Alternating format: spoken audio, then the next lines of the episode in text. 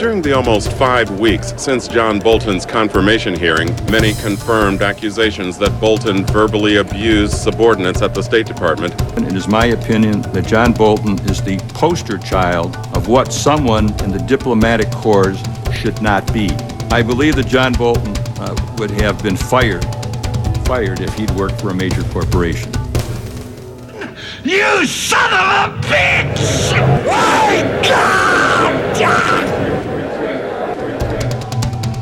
Is my concern that the confirmation of John Bolton would send a contradictory and negative message to the world community about U.S. intentions.